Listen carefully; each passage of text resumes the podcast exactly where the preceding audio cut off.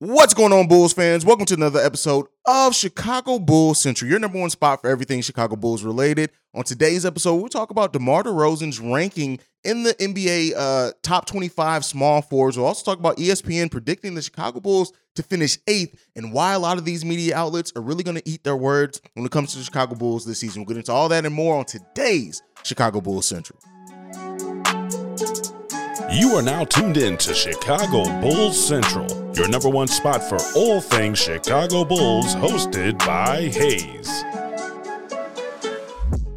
All right, so we've been going over these rankings as they've been released. And so uh, Hoops did release their top 25 small forward rankings with DeMar DeRozan ranking eighth on that list. This list is an interesting list overall. When you look at like who's left out, who's left on, who because of injuries is still kind of high. Like it's just a weird list. So we're gonna go over real quick. Number one, they had Jayson Tatum, which I know Jayson Tatum had a great season last season, especially late, came on, they got to the finals. But are you really putting Jayson Tatum as the best small forward in the NBA? Number two, Kevin Durant. Number three, LeBron James. I'm sorry, number three, Kawhi Leonard. Number four, LeBron James. Then we got Jimmy Butler coming in at number five, Paul George at number six, Brandon Ingram at number seven, DeMar DeRozan at number eight, uh, Khris Middleton at number nine, uh, Mikal Bridges at number 10, and then, you know, Andrew, Andrew, uh, Andrew Wiggins, uh, OJ Anunoby, uh, Michael Porter Jr., uh, RJ Barrett, and then you got Keldon Johnson from San Antonio, right, rounding out the top 15 there. What's interesting enough is that Franz Wagner, who was uh, drafted with the Chicago Bulls pick, is ranked as the number 16th overall small forward in the NBA after one season. One season. Just interesting. Interesting list there. But with that being said, there's a steep fall off after around number 10. Uh, but, it, you know, it's just an interesting list. Now, DeMar DeRozan ranking number eight here. Like, do I agree? Do I disagree? Um, it's there's some conversation that if you would flip him and um Brandon Ingram, Brandon Ingram, who did have a worse uh, defensive rating last season uh, than DeMar DeRozan, as well as like just eh, his stats overall were not as good as DeMar DeRozan's on any level. I mean, it, that's why it's always lists like this are interesting because, like, are they basing it just off last season? Are they basing it off projections on how much they think they're going to do better this season? Things like that. Because yeah, Brandon Ingram's considerably younger. You can predict that if he's going to take a leap, but then you have players who haven't played in over a season on this list and towards the top of this list. So it's just an interesting list um, to kind of make sense of. But for the most part, all these lists, all these rankings are really just to generate clicks, is to generate uh, uh, interest is to generate conversation. And, you know, if you get people started talking, you know, it, it, it brings in traffic. That's why a lot of these websites do lists, especially around this time of the season, which is usually the dead zone of the NBA offseason. So a lot of that, it makes sense in, in, in that regard, in, in that way. But, you know, where, what do I, do I think DeMar DeRozan is a top, the way that I look at it, is DeMar DeRozan a top 10 small forward in the NBA? Absolutely. The conversation, do you think DeMar DeRozan is a top five small forward in the NBA. And that's where the, the conversation gets a little bit more interesting, right? Because looking at at at the list, like let's let's talk about it. Um, Jayson Tatum, I don't think deserves to be number one. I would put Kevin Durant at number one, then probably LeBron at number three. Then I then I'd go Jayson Tatum. Um, no, then I'd probably go Jimmy Butler, and then if he's healthy, I can see Kawhi Leonard uh, going going in that spot. But again, Kawhi missing so much time, it's kind of hard for me to put him there. Um, then you get into the Jayson Tatum's, then you get into the uh, the Paul Georges, things like that. But I do think that DeMar DeRozan, no matter how big of a fan you are, how big of a homer uh, we can be as Bulls fans, I don't think DeMar DeRozan is a top five small forward in the NBA. I, because because of the defense specifically, right? Do I think he is? He definitely deserves to go in the top ten. Absolutely. Do I think he's he's going to have a huge impact? Absolutely. Do I think he's going to have another season in which he could garner some MVP votes? Absolutely. But if we're talking if we're talking about overall, right? If you're talking about overall projections, what you think they can be? No. Now, if we're talking about just impact last season, absolutely. DeMar DeRozan was a top five small forward last season, and the way they was able to impact the game, the way they was able to to come up clutch in big moments. And apparently, he's been coming up clutch. He's been the most clutch player in the NBA since 2012. When you bring in all those things, though, yes, last season, DeMar DeRozan was absolutely a top five small forward in the NBA. Period. There's no, to me, there's no question for it. When you look at the fact him and Vooch were the most healthy Chicago Bulls for the for the majority of the season. Zach LaVine even you know missed missed some games, but then even when he was in games towards the half of the season was not not healthy. DeMar DeRozan, the way that he impacted, the way that he carried the Chicago Bulls, at times, he absolutely was a top five at his position last season, period. I don't think there's much of an argument for that. Now, one could go on to say, was he continue to be that in the playoffs? And I understand that part of the conversation. One of the things is always going to be surrounding DeMar DeRozan until he actually does it is how can he continue to keep up his performance in the playoffs when it matters the most? But with that being said, if we're talking about regular season, that DeMar DeRozan was absolutely, to me, a top five at his position in the NBA overall last season. The best player in fourth quarter. He was what top 10 in the NBA and score. All those things. Yes, he may, you there's even an argument to go on for just last season, regular season, that he belongs in the top 10 overall, right? There's a conversation for that. Ninth in MVP voting alone kind of secures that. So you know, these lists are for what they are. Like, look at them for what they what what they are, and take them in for what they are. It, it, it kind of is, and it, it, there's there's not even they're not even consistent within their own list make. They're, they're, just not with the with the criteria things like that. But it brings an interesting thing to talk about, and to talk about that as we're talking about lists, ESPN has predicted the Bulls to finish eighth in the Eastern Conference with only 44 wins, 44 and 38 is how they predicted their win total to finish. And to this, I say this: a team that got 46 wins last season, dealing with COVID, dealing with injuries. Uh, Lonzo Ball played 35 games. Patrick Williams played 17 games last season. Like you get that amount of games for two people who are meant to be your starters and meant to be kind of the defensive anchors in a lot of way on that starting lineup that was very offensive heavy.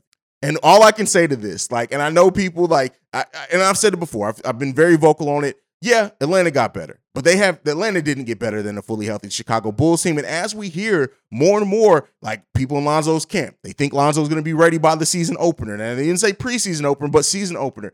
I'm telling you what, right now, and this may be the moment where some people t- tune out because they're saying, "Hey, Hayes is being the utmost. He's seeing red right now. He's being a Bulls fan." But I'm telling you right now, and take my words for this: the national media, these pundits, these analysts, these some of the other teams in the NBA be prepared to eat your words for a fully healthy Chicago Bulls team. Just be prepared to eat those words.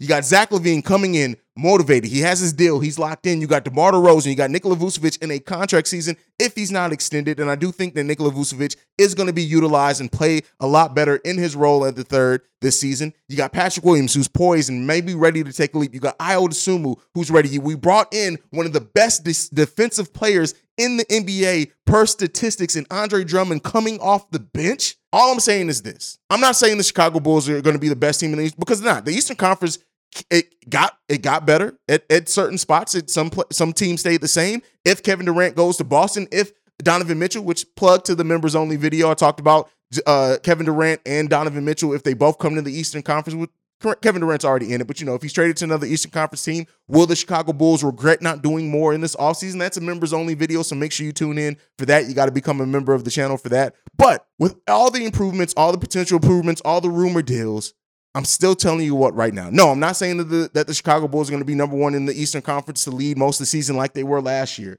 but you got to be prepared. In a scrappy Eastern Conference, a tough Eastern Conference, this Chicago Bulls team, as much doubt is around Chicago Bulls fans, as much doubt is around the media, is as much doubt is around. Be prepared to eat those words. I said it last season. All those bullet points you were giving the Chicago Bulls, all those chips you were giving on the Chicago Bulls shoulder, even last season at one point, uh, Zach LaVine going over to Stephen A. Smith and saying, "I know you want, I know you want us to win, uh, lose tonight, but it's not going to happen." Keep in mind, this team is still that team. This team is still that team now. That even after getting eliminated in the first round, they hear it. They hear the, the doubt. They see the talk. They hear the fans wondering what the Chicago Bulls are going to do. Listen, you guys know I'm very passionate when it comes to my teams. I'm am. Bears fans, Bulls fans, Chicago Sky, uh, Cubs, White Sox more than Cubs, but I'm very passionate when it comes to my team. And I try to be very realistic and objective at times with this. But I'm telling you right now, I'm not giving a win prediction. I'm not giving a win total. We'll talk about that as we get close to the season, as we see how this team comes, and as we see who's going to be healthy. But prepare to eat a lot of those words that you guys are spewing in the media. Prepare to see a lot of Petty Roosevelt coming after people in the media as well who say dumbass things. I'm telling you guys, listen, I feel very good about this team. I feel very good about their chances. I feel very good about how they're going to play in the regular season. A lot of questions do surround what they can do in the playoffs, and I understand that. But you got a team with a starting lineup of Lonzo Ball, Zach LaVine, DeMar DeRozan, Patrick Williams, Nikola Vucevic. Coming off the bench, Ayo Dosunmu, Alex Caruso, uh, Coby White. It, Coby White, regardless, like with his ability to score, you, you still got the, uh, uh, Andre Drummond, Goran Dragic now, who's who's a more solid veteran piece off that bench. Dalen Terry, the young, hungry rookie Dalen Terry.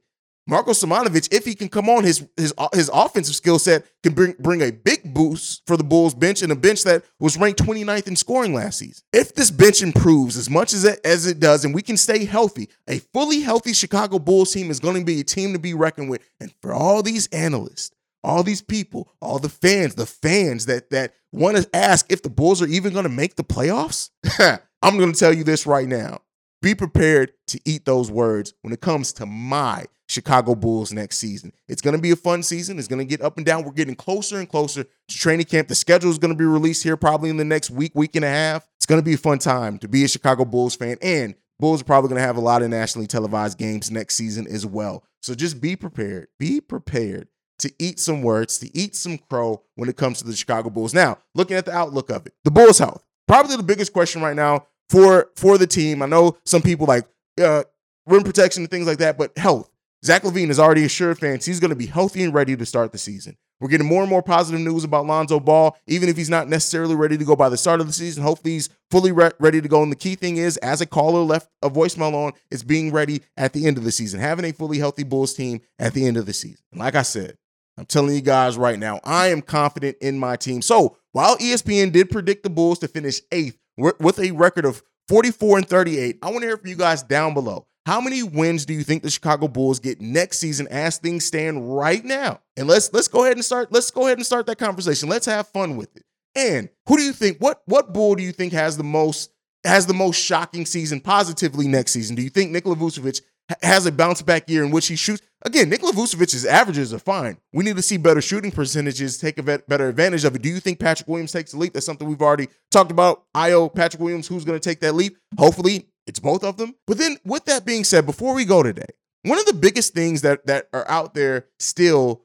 for the Chicago Bulls um, is coming up is the contract of Ayo Dosunmu. And that's that is something that I know we haven't we, we're not really talking a lot about, right? Because it's so far removed, but I think sometimes we do forget that Ayo Dosunmu is up he's going to have to get a new contract at the end of the season. And so I want to ask this, like what what is going what what do you guys think is going to be Ayo Dosunmu's contract right now? He's on a, a little over 1.2 million dollars uh, per season for Ayo Dosunmu. When you're looking at some of the other players, right? And I'm trying to be fair with this because he's shown because they're going to be paying some off potential as well. I'm looking at, at other point guard contracts in the NBA where this Ayo Dosunmu extension could go because, as I've said before, the Chicago Bulls could have $20 million in cap space. I don't think they're going to have that now. When you hear about them trying to extend Nikola Vucevic, that means that they're not worried about that cap space next season. But so I'm looking at other players around Ayo Dosunmu, his his his his output level. We'll see if that increases this season. But you're looking at some of the reserve point guards in the league. Pat Patty Mills, $6.6 million per year. Again, more tenured, and that's what's so difficult about this Ayo Dosunmu contract extension to gauge, right? Is because a lot of players, by time they're at this point, they've been in the league three, four years. You have more data. They're really going to be doing this based off two seasons. Maxey, but still, still Maxey, still on his rookie contract, three million per year. Patrick Beverley's 13 million per year, another backup backup point guard. Uh, Delon Wright, $8 million per, per year. Tyrese Halliburton, again, still on his rookie scale deal, but $4.4 million per year. Kemba Walker, 8 $0.9 million a year. Ricky Rubio is at $6.1 million a year. Maybe a good player to gauge this off of, maybe is Cameron Payne. Cameron Payne is 26 years old, which, wow, Cam Payne is still that young? That's crazy. I did not realize Cam Payne was still only 26 years old. But shout out to Cam Payne for getting those checks. His contract is $6.3 million per year. Now, he was a player that had to go, had, had to go away, had to come back. But do you, what do you think that money's going to look like for Ayo Dosunmu? I'm right now predicting that the Bulls, if he gives this, uh, and I'm judging this, if he gives the same basically he gave last year with more consistency, maybe an uptick in the defensive intensity and, and confidence in shooting. I think Ayo Dosunmu is going to get anywhere between a 4 million to $7 million a year contract. Let me know if you guys think I'm completely off on that one. That's what I'm thinking is going to happen with Ayo Dosunmu. That's the one thing that we haven't really talked about a lot in this season, in this offseason so far, is the pending extension from Ayo. So I wanted to talk about that a little bit today because he is poised. And, you know, I, I would have to see what the scale is because I, I don't honestly don't think there is a scale for a, a, a second round draft pick that was only given the two year deal. Yeah, his qualifying offer, I think his qualifying offer is going to be around around six million dollars per year. But of course, if they work out a more long term contract, it, will probably be you know start off a little bit less than that, but be more on the back end. But I'm gonna say this right now: that Ayo Dosunmu for the Chicago Bulls this offseason re-signs on a three-year deal with a player option in the fourth year for a deal that averages about seven million dollars per year. Let me know what you guys think about that one. Let me know if you think I'm off, you think I'm too high, if you think, think I'm too low, let me know that down below. But that is it for today's episode of Chicago Bull Central. You guys know I love you and appreciate you so much. Thank you for being the best part of Chicago Bull Central. If you want to follow the show, you can do so at Bull Central Pod. You can send us any feedback, questions, comments, concerns, bullcentralpod at gmail.com. Lastly, if you want to leave a text and or voicemail sound off on any topics you hear today or anything going on with the NBA or the Chicago Bulls, the number to do so, 773-270-2799. We are the number one spot for everything Chicago Bulls related. And like I like to end every episode on, go Bulls. Love you guys. Peace, y'all. This has been a presentation of the Break Break Media.